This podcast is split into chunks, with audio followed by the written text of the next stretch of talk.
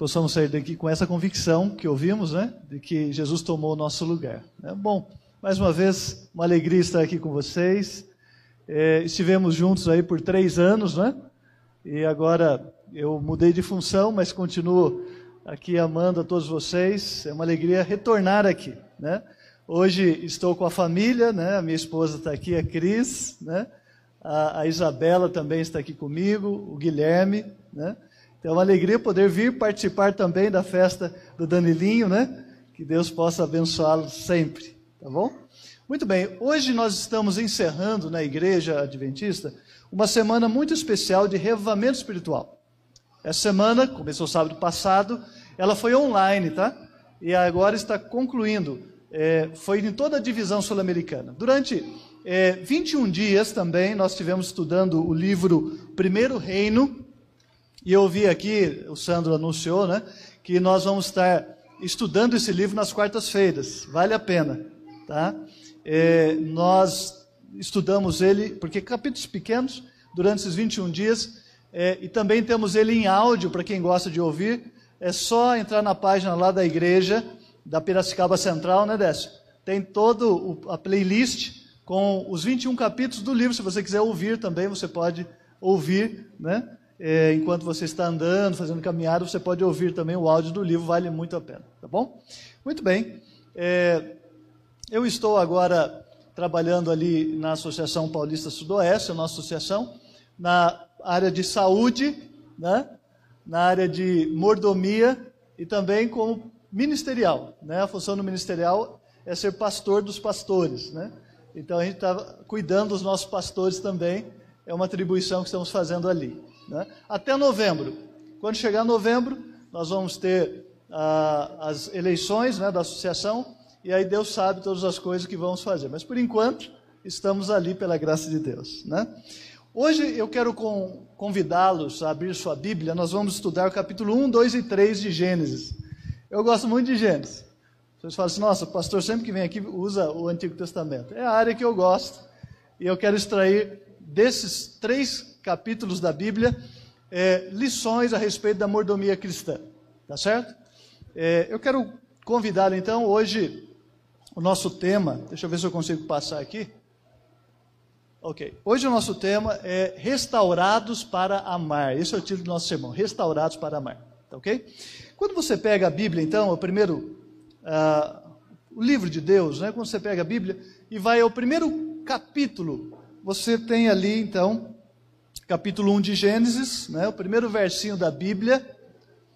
Esse versinho é, é o verso que, na teologia, nós aprendemos. O primeiro versinho que aprendemos em hebraico, né, que é o Bereshit bara Elohim. É, eu não sei muita coisa de hebraico, mas essa, essa frasezinha eu decorei e ainda lembro, né? Bereshit bara Elohim, quer dizer, no princípio criou Deus. É o primeiro versinho da Bíblia. Então lá, no princípio criou Deus os céus e a terra. Veja, a Bíblia ela parte já de um pressuposto, ela começa a sua narrativa dizendo que Deus já existe, né? Porque diz assim, no princípio criou Deus, então ela parte do princípio de que Deus existe. A primeira coisa, a primeira informação que a Bíblia me dá, ao ir a ela e lê-la, primeira frase, no princípio criou Deus. Então, se ela diz que no princípio criou Deus, é porque Deus já estava lá. Deus já existia. Então, esse, esse é um pressuposto bíblico, a existência de Deus. O outro é que ele é criador. Né? Ele existe e é criador. Bom, se ele existe e é criador, são os, os pressupostos do primeiro versinho da Bíblia, também lá diz o que ele criou. E diz ali então o texto que criou os céus e a terra. Né? Então, no primeiro verso a gente já tem essas informações: que Deus existe, Ele é Criador e o que Ele criou, os céus e a terra. Pronto, essa é a informação no primeiro versinho da Bíblia. Aí você pode, depois, ao ler todo o texto sagrado, você vai se aproximar nos Salmos, por exemplo.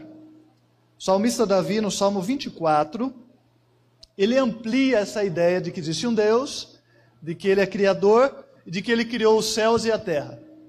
Ele amplia a ideia dizendo mais a respeito desse Deus Criador. Olha aqui o Salmo 24, verso 1 e 2.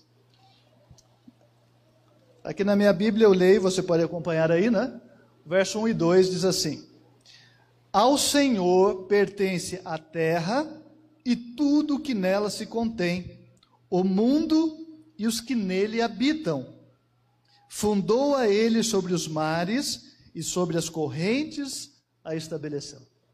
Então o salmista pega essas informações que nós já tivemos em Gênesis 1, de que Deus existe, é criador e criou os céus e a terra, ele diz assim: olha, agora, esse Deus criador, ele é dono de tudo.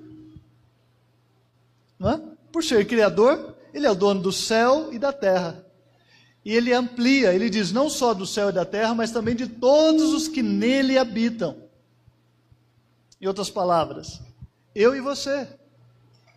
Se você é um cristão e acredita nisso, que Deus é criador, então você também deve acreditar que Ele é dono de tudo, inclusive da nossa vida.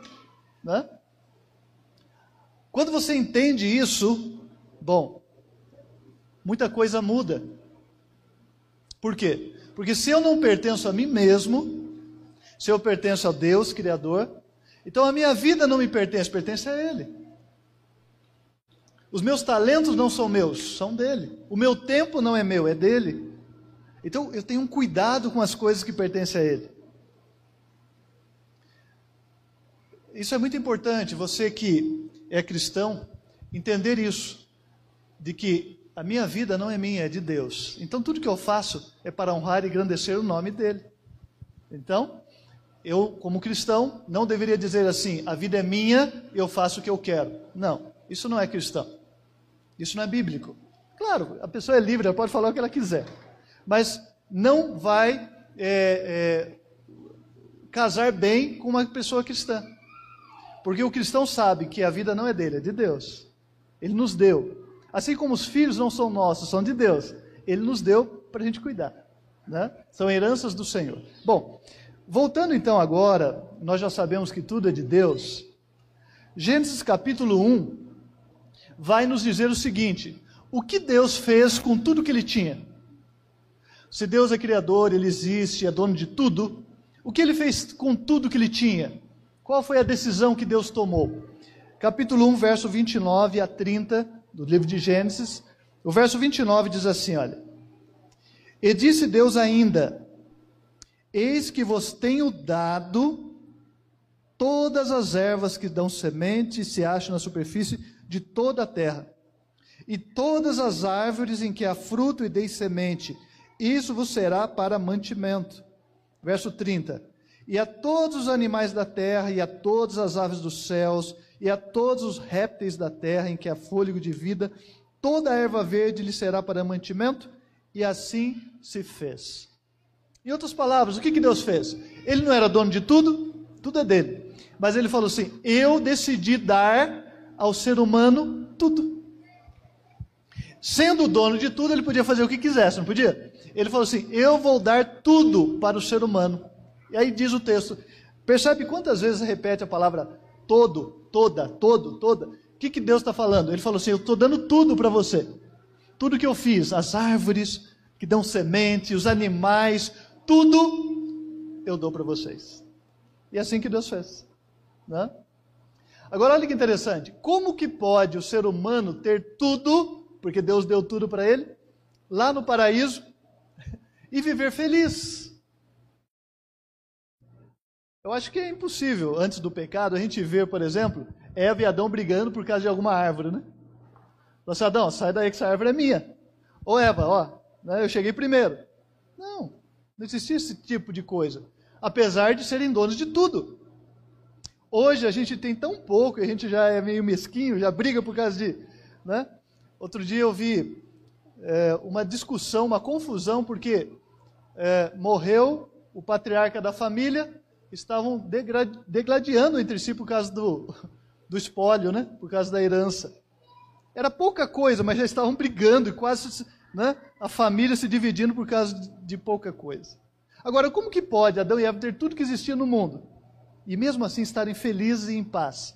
Bom, o verso é, 26 e 27 nos diz assim, né? Também disse Deus: façamos o homem a nossa imagem, conforme a nossa semelhança. Então o homem foi criado à imagem e semelhança. O verso 26 e 20, 27, desculpa. Criou Deus, pois, o homem à sua imagem. A imagem de Deus o criou. Homem e mulher os criou.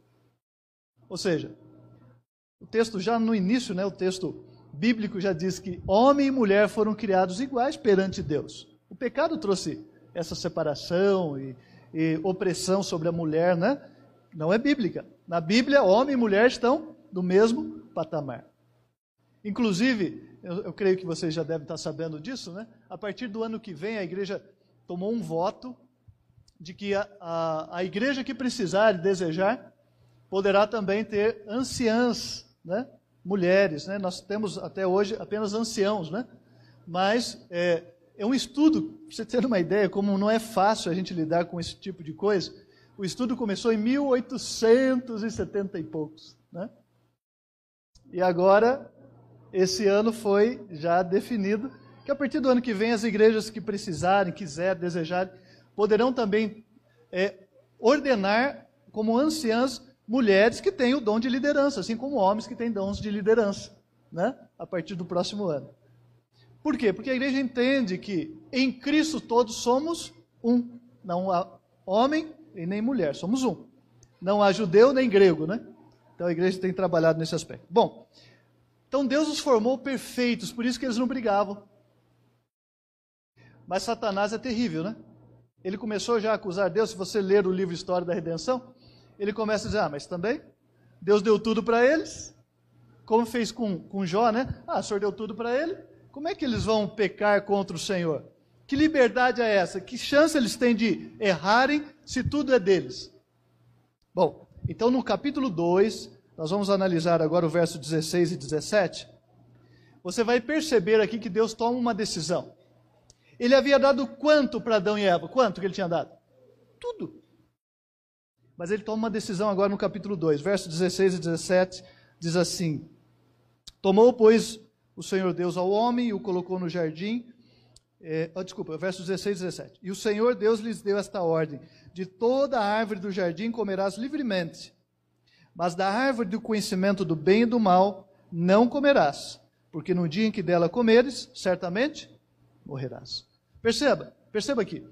Deus havia dado tudo. E ele pediu quanto para o homem? Quantas árvores? Uma. O que é um? em vista de tantas milhares que Deus havia dado. Hoje ainda, de vez em quando, né, se descobre uma espécie nova lá na Amazônia, né, tal. Imagine quantas espécies já temos catalogadas e quantos existiam antes do pecado que se perderam ao longo da história, né? Todas eram do homem e da mulher. Apenas uma agora Deus fala, eu vou, vou tirar apenas uma. Lembre-se disso. Por quê? Porque Deus é o dono de tudo. Quem é dono de tudo? Deus. Por quê? Porque ele já estava lá antes do, do, do primeiro homem e da primeira mulher. Já estava lá. Ele já existia. E quando Adão e Eva morreram, quem estava lá ainda? Deus. É a mesma coisa eu e você. Jó já descobriu isso, já falou. Ele falou assim: olha, nu saí do ventre da minha mãe e nu voltarei. O que, que o homem leva quando morre? Alguém disse que ele leva uma muda de roupa, mas nem ele que escolhe. É o que levamos. Nada mais. E quem está lá quando nós descansarmos no Senhor? Deus, porque Ele é dono de tudo. Tudo é dele. Né? Bom, então Deus falou assim: filho, para que você entenda que eu sou o dono de tudo, eu vou pedir que você apenas reserve uma árvorezinha só.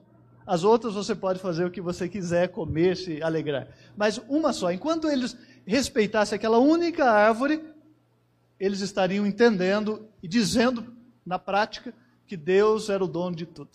Né? Agora veja, não é assim que Deus faz conosco também? Veja, quantos dias Deus dá para nós? Sete dias. Mas Ele pede a quantos? Um. Ele fala, sete dias, eu dou uma semana. Só que dessa semana, reserve um dia para me adorar. Não é que nos outros dias você pode viver de qualquer forma, né? Lembra que eu não sou de mim mesmo, sou dele. Mas eu tenho seis dias para trabalhar, para realizar as minhas ações, estudar, né? brincar, se divertir, fazer o que eu quero.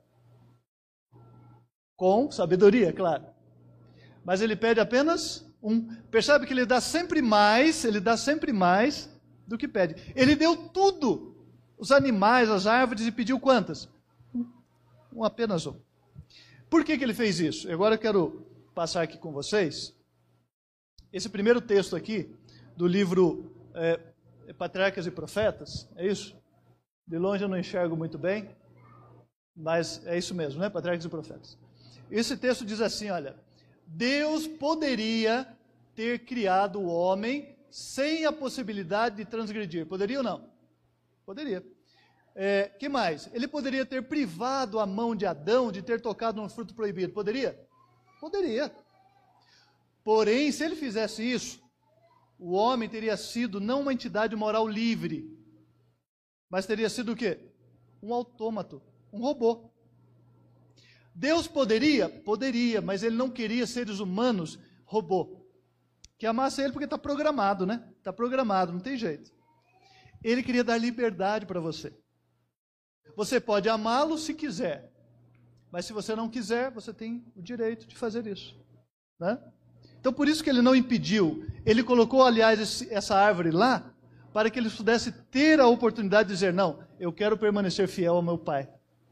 Enquanto eles fizessem isso, estavam livres do pecado e da morte. Né? Olha esse, esse outro texto aqui, que eu vou compartilhar com vocês. Olha lá.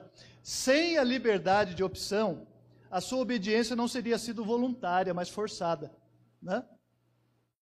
Ah, está aqui também, né? Beleza. Ó, sem a liberdade de opção, a sua obediência seria o quê?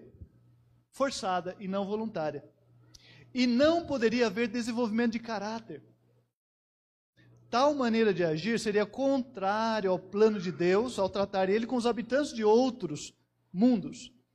Seria indigna do homem como um ser inteligente e teria apoiado a acusação né, feita por Satanás de governo arbitrário da parte de Deus.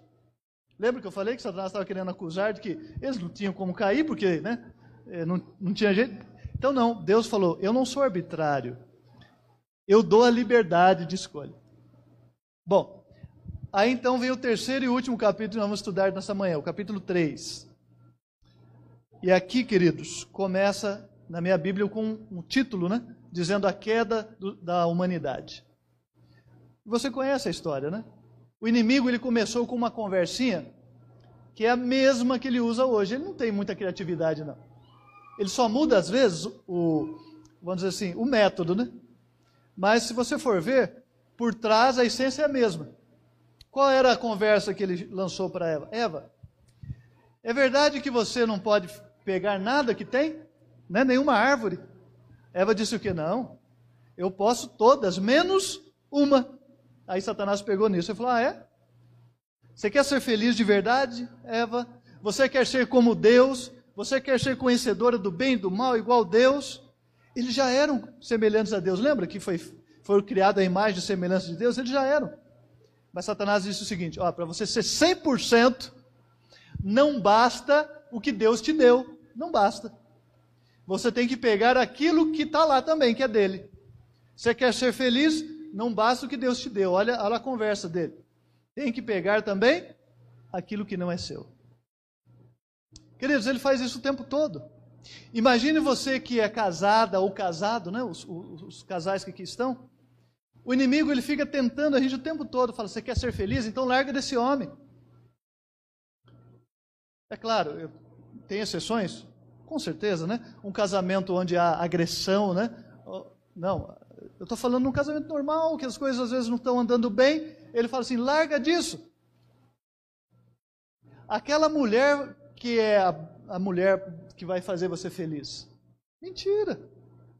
Os resultados estão aí. Você vê que é, hoje, infelizmente, 50% dos casamentos terminam em divórcio. Mas o segundo casamento, cerca de 70% termina em divórcio. O segundo, quando é a segunda vez. E os terceiros, 90% terminam em divórcio. Isso quer dizer que o problema não é o outro. Mas Satanás quer dizer o que para você que é casado? Ah, larga desse, pega o outro, você vai ser feliz. Não existe isso, queridos. Mas o inimigo quer dizer isso para nós. Deus te deu esse homem, essa mulher, para você aprender a, amá-lo. O inimigo fala: não, tem que aprender nada, não. Né? Larga a mão disso. É claro, tem caso e caso, né? Tem exceções, claro que tem. Mas, em geral, o inimigo quer fazer a gente pensar que a, a grama do vizinho sempre é a melhor. Né?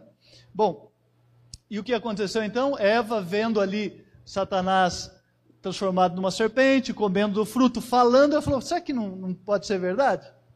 Tomou do fruto e comeu. No momento que ela fez isso, queridos, o que, que ela fez? Ela disse assim: Deus não é o Senhor da minha vida. Ele não sabe tudo. A serpente é minha amiga. Tanto é que nos versos seguintes Deus vai ter que dizer assim: Olha, eu vou pôr inimizade entre você, falou para a mulher, e a serpente. Por que, que ele tinha que pôr inimizade entre a mulher e a serpente? Porque a serpente passou a ser amiga da mulher e não Deus mais. A nossa natureza se contaminou ali. Quer ver uma coisa? Só, só um exemplo. Quando Adão viu Eva vindo na sua direção com o fruto proibido, ele sabia que era o fruto proibido. Lembre-se, Adão não foi tentado. Adão comeu porque quis, tá certo? Eva foi tentada. Eva, a serpente fez a cabeça dela, pegou no ponto fraco ali que ela estava. Então, enganada, ela tomou e comeu. Adão não foi tentado, ele viu e teve tempo de, de pensar no que estava acontecendo. Olha esse relato aqui, que eu quero compartilhar com vocês, é, a respeito desse momento, Patriarcas e Profetas ainda, né? Diz assim: olha, o amor, a gratidão, a lealdade para com o Criador, tudo foi suplantado, substituído pelo amor para com Eva. Ou seja, Adão, ao ver Eva com fruto, ele pensou assim: se ela devia morrer, ah, com ela eu vou morrer também. Olha que até romântico isso, né? Parece Romeu e Julieta. Né? Se ela vai morrer, eu morro com ela. Né? Afinal, olha o raciocínio dele agora. Não poderiam ser verdadeiras as palavras da sábia serpente? Eva estava diante dele tão bela e aparentemente tão inocente como antes do ato da desobediência. Olha só. Então o que, que ele fez? Ah, se Eva vai morrer, morro com ela. Tomou do fruto e comeu. Infelizmente, aí a Bíblia diz que o pecado passou a toda a humanidade, porque todos pecaram. E aí a nossa natureza se transformou. Falei assim, pastor, transformou como? Adão não estava disposto a dar a vida por Eva? Chegou a dizer: se ela vai morrer, morro eu com ela. Isso era antes do pecado, tá certo? Antes da transgressão. Porque olha o que acontece depois da transgressão. Capítulo 3 agora. Vamos ver o verso 12. Deus chegou aos primeiros pais e pergunta, né? É, como é que vocês sabiam que estavam nus? Vocês comeram da fruta que eu falei para não comer, da árvore, né? Aí o que Adão responde agora, depois de pecar, o que, que ele responde? O verso 12. Então disse o homem: A mulher que me deste por esposa, ela me deu da árvore e eu comi. Opa, mas peraí. Que atitude é essa de Adão aqui? Lembra que Deus havia dito: que quando eles comessem do fruto, certamente morreriam. Adão sabia da sentença. Agora, quando Deus chega e pressiona ele, falou: Adão, por que, que você fez isso? Ele já não era mais a mesma pessoa. Ele poderia ter dito assim: Senhor, eu fui fraco. Quando eu vi Eva ali, eu temi perdê-la e falei: Eu vou comer também. Se ela morrer, morro junto. Ele não poderia ter dito isso? Mas não, agora que ele havia pecado, mudou a atitude de Adão. Ao invés dele defender a sua mulher, dizer: Olha, Eva, não, eu errei, eu morro no lugar dela. Pelo contrário, o que, que o texto me dá a entender? Que ele disse assim: Senhor, é ela. Se alguém tem que morrer, é ela. Eu não. Ela que me fez comer. Percebe a mudança de atitude?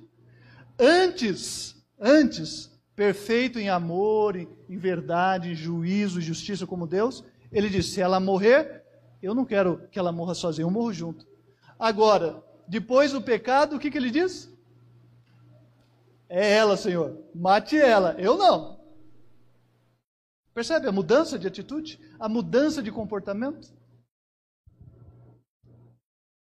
Que atitude é essa?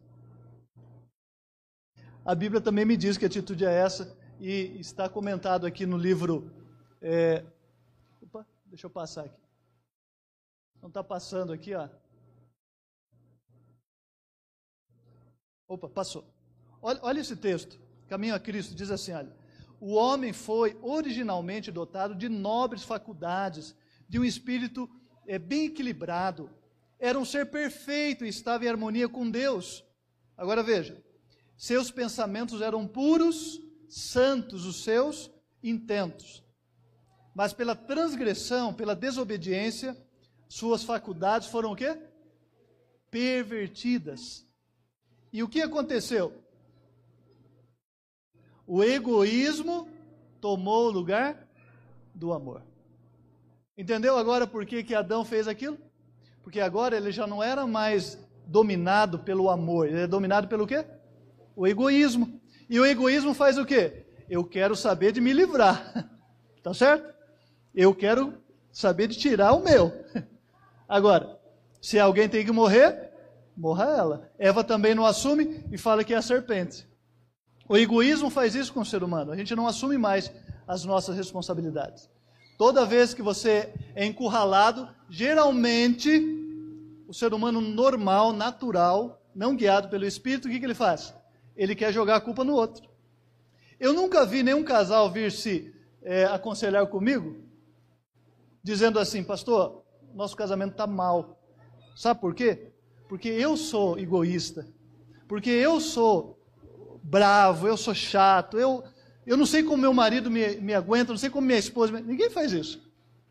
Quando vem falar comigo, fala assim, pastor, você não conhece aquele marido que eu tenho.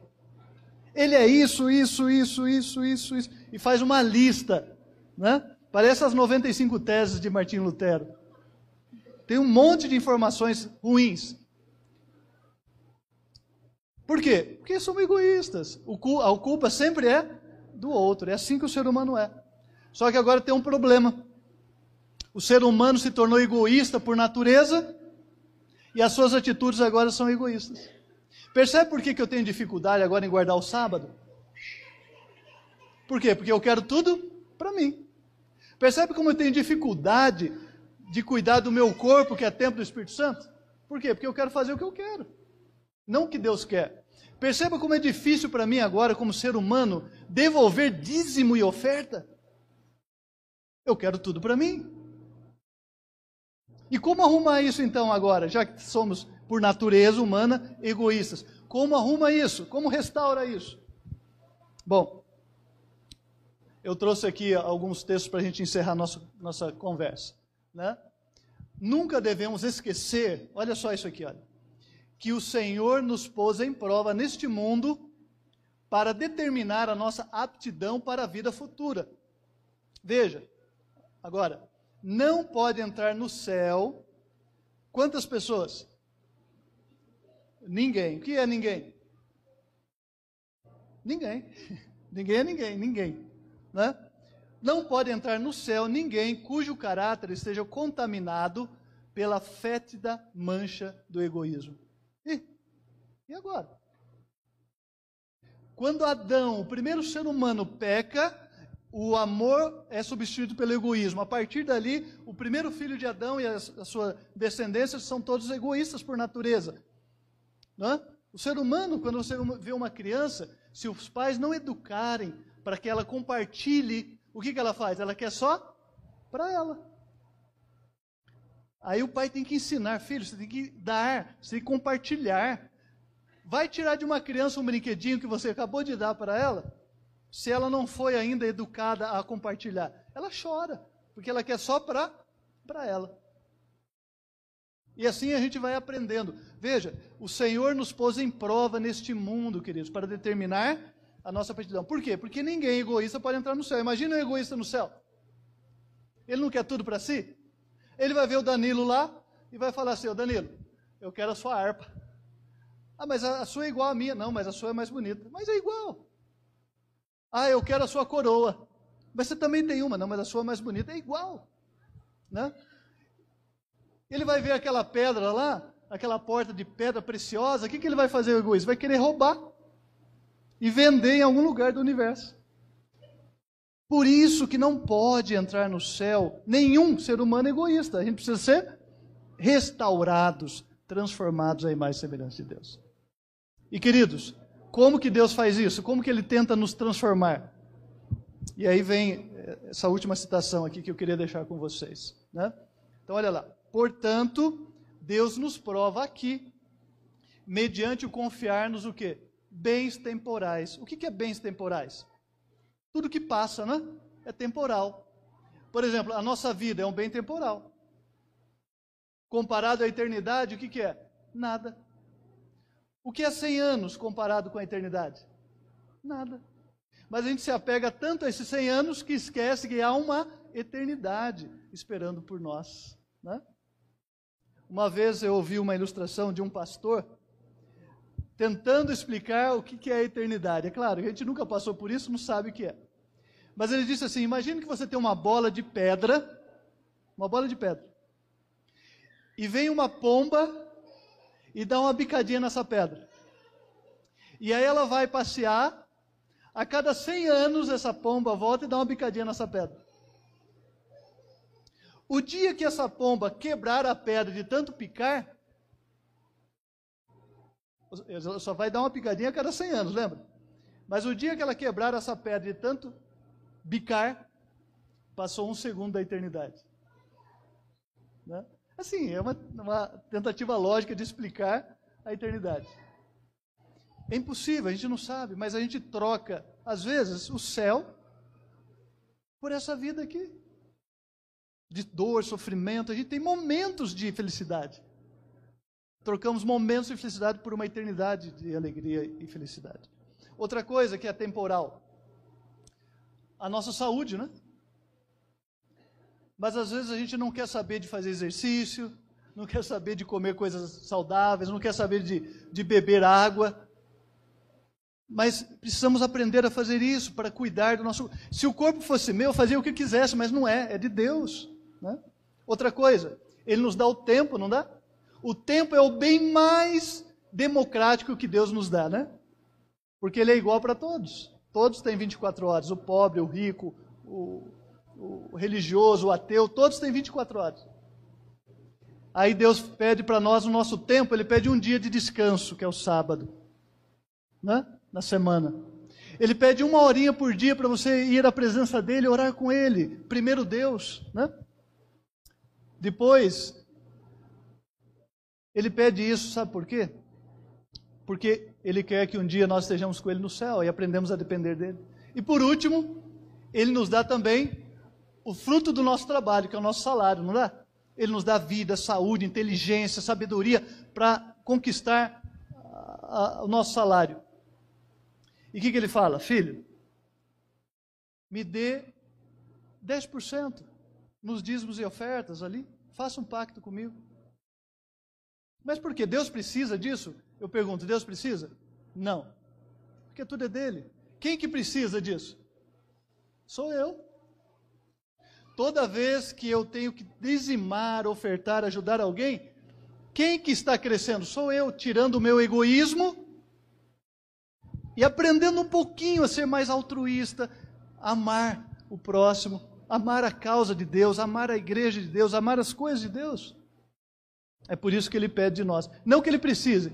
Só para você ter uma ideia.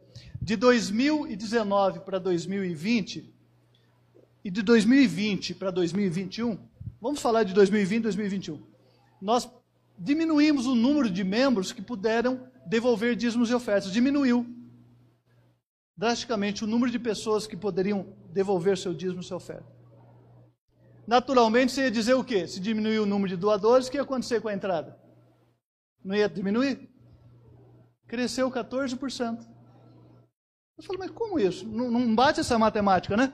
Se eu tenho tantas pessoas ajudando, de repente vem a pandemia, perde emprego, dificuldade, diminui o número dos que estão doando. O que, que era natural para acontecer?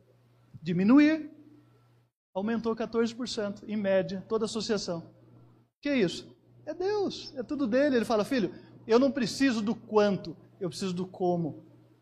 Eu preciso como é o seu coração, sua entrega. Eu preciso de você. Eu não preciso do seu dinheiro. Entende? Então, toda vez que eu dizimo, toda vez que eu guardo o sábado, toda vez que eu é, cuido do meu corpo, toda vez que eu uso meus talentos para a honra e glória de Deus, eu estou me preparando para algo maior, que é o lar celestial. Ele está me restaurando, tirando de mim o egoísmo que é natural e dando em lugar o amor que vem dele. Deus é amor, né? O amor que vem dele. Então, eu queria é, que você levasse isso com você hoje. Acho que não está passando aqui, Paulo. Você me ajuda aí? Ok? É, isso aqui é rapidinho, só para você entender isso daqui, ó, bem rapidinho. Ali está para onde vai todo o valor que entra na igreja de dízimo e oferta. Vai para a associação, para a união, para a divisão, para a conferência geral, para novo templo, para os seminários, né? é tudo distribuído, ou seja, a, a, a ideia é que quando você devolve aqui na igreja local, abençoe o mundo todo. Assim também com a sua ofertinha. Toda ofertinha que você traz, ela abençoa a igreja local, os missionários, a, as missões que estão atrás da escola sabatina, né? ajuda também na, na, reforma e construção de igrejas, né? inclusive a associação quer reformar essa igreja. Né? Vocês vão receber ajuda dessas ofertas, do fundo de oferta. Né?